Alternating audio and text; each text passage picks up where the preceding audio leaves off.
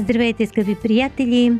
В една поредица от 11 теми в библейски нюсфит ние коментирахме накратко Божият закон и то от перспективата на това, че е даден за да функционира една по-виша цивилизация, такава каквато Бог е планирал за човека.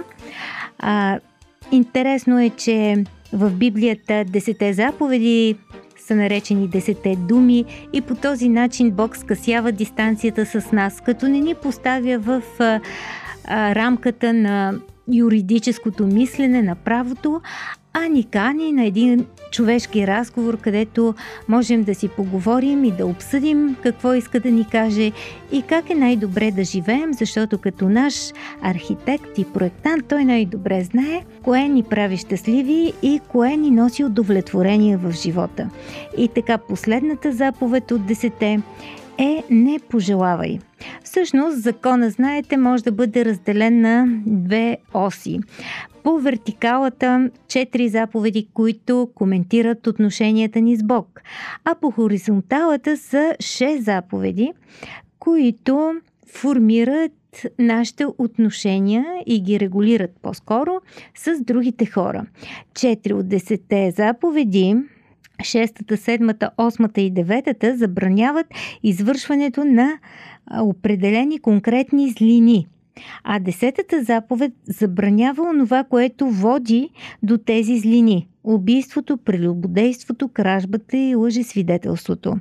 Коя е тя? Не пожелавай нищо, което принадлежи на другите. Нито техните партньори, нито къщите им, слугите им, животните им, фирмите им или каквото и да било нещо, което принадлежи на друг.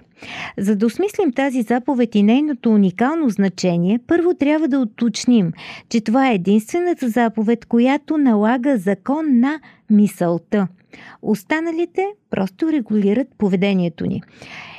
Интересно е, че от всички заповеди в петте книги на Моисей и забрани от Бога, някои са изброили, че това са 613 заповеди, нито една не съдържа закон, който забранява мисълта. Защо именно пожелаването толкова често води към зло? С други думи, то води до нарушаването на предходните заповеди срещу убийството, прелюбодейството, кражбата и лъжесвидетелството. Замислете се, защо хората правят това? В повечето случаи те пожелават нещо, което принадлежи на друг. Очевидно това е причината, поради която някой краде. Кръците пожелават собствеността на жертвите си. Но това също е мотив и за много убийци. А пожелаването очевидно е причината и за изневярата.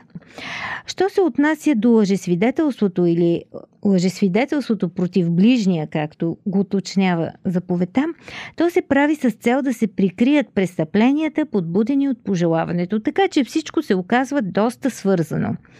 И така, какво означава и какво не означава пожелаването? Да пожелаваш е много повече от това просто да искаш нещо.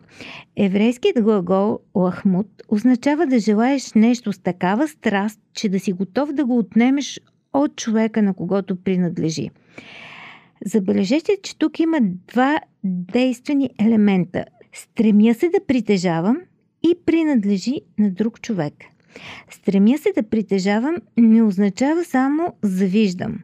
В случая с брачния партньор на съседа не става дума единствено за желая сексуален контакт.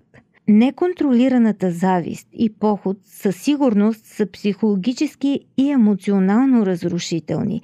И разбира се, те са част от идеята за пожелаването, но не я покриват напълно, защото именно пожелаването е онова нещо, което почти мигновено води до кражба, прелюбодейство, а понякога дори и до убийство. Радио 316, точно казано.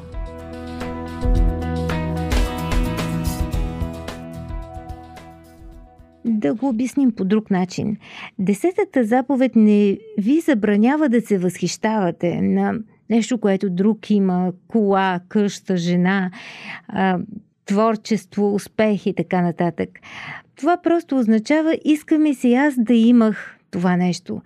не винаги подобно желание е разрушително, може да бъде и градивно, може да ви пришпори, примерно, да работите по-усилено, да подобрите живота си, да бъдете по-дисциплинирани, да, да вземете добър пример и така нататък. Така че да получите това, което искате. Но когато искате и се стремите да придобиете владение над конкретната къща, кола или брачен партньор, които принадлежат на друг, тогава настъпва злото. И това е което десетата заповед забранява. Ето защо се налага една от основните 10 правила на живота да ни забранява да пожелаваме собствеността на ближния. Каквото принадлежи на друг човек, трябва да бъде смятано за неприкосновено. В противен случай, злото се пробужда за действие.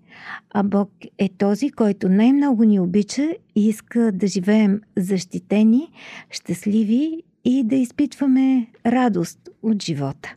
Може да ни се случи и да го преживяваме единствено ако бъдем в защитената зона, в оградата на Божествения закон. А там диалога с Бога продължава да тече. Тази секция, скъпи приятели, от 11 теми, която приключва с това предаване, всъщност е част от този диалог. А сега разговорът ви с Бог може да продължи на лично ниво. Тета-тет, както се казва.